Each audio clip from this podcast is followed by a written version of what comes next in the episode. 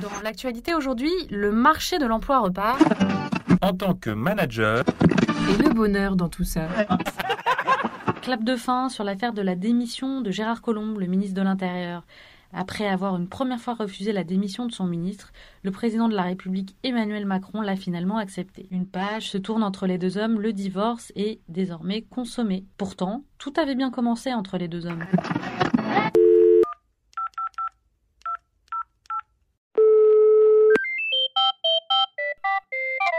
Service après-vente du manager, bonjour Bonjour, je vous appelle. Mon collaborateur vient de me donner sa démission et j'ai vraiment du mal avec ça. Est-ce que vous pouvez m'aider? Alors un instant s'il vous plaît, ne quittez pas. Je suis Dominique Podesta et je suis directrice générale d'Alcan Consulting. Alors pourquoi vous n'arrivez pas à supporter la démission de votre collaborateur? La première raison est probablement que ça va vous poser un problème. Parce qu'en fait, dans votre activité du quotidien, il va vous manquer quelqu'un pour faire votre business et réussir vos résultats. Je suis venu te dire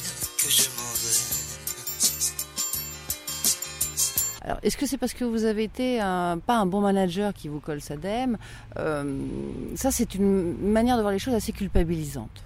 Euh, la réalité, c'est qu'il n'y a que vous qui savez répondre si peu de jours avant euh, ça s'est mal passé, si vous lui avez fait une remarque, euh, si ça fait plusieurs jours ou plusieurs semaines qu'il n'a pas des bons résultats. Enfin, il y a plein d'éléments. Quand vous avez eu plusieurs démissions successives, vous pouvez effectivement peut-être vous poser la question de votre mode de management. Sinon, au fond, on voit bien qu'aujourd'hui, les salariés, ils ont aussi des préoccupations personnelles et souvent c'est le projet qui colle pas. Et la réalité, c'est que les gens adorent leur manager bien souvent. Ils ont appris plein de choses quand ils parlent de leur entreprise, mais ils avaient un projet personnel, ils avaient un, un projet euh, plus intéressant ailleurs, ils viennent d'être chassés. Euh, le seul regret qu'on peut avoir, c'est qu'ils n'aient pas parlé de leurs doutes avant.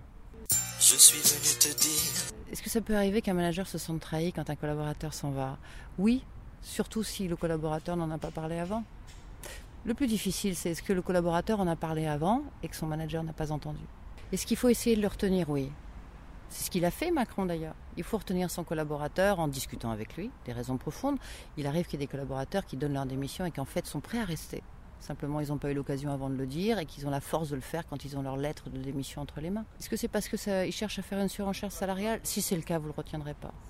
Mais il arrive aussi souvent que ce ne soit pas forcément le cas. Aujourd'hui, c'est le fait de ne pas avoir eu le temps de discuter avec son patron, euh, de ne pas avoir pris le temps de cet échange, ou simplement de ne pas être clair sur le projet professionnel qu'un collaborateur a. Il n'a pas osé le dire que dans un an, il voulait changer de métier. Et en fait, le fait d'en parler va permettre aussi à l'entreprise d'être plus réactive. Des fois, elle n'a juste pas le temps. C'est pas qu'elle veut pas, c'est qu'elle n'a pas le temps. que je. Comment vous pouvez euh, couper le lien et faire le deuil de, de- de ce départ Euh, Je crois qu'il ne faut pas le faire. Je crois qu'il ne faut pas couper le lien trop vite parce que la personne qui s'en va, elle vous en veut pas à vous, bien souvent. Et elle n'attend pas de partir en deux minutes. Elle a besoin aussi de dire au revoir à ses collègues. Elle a besoin de laisser des dossiers propres.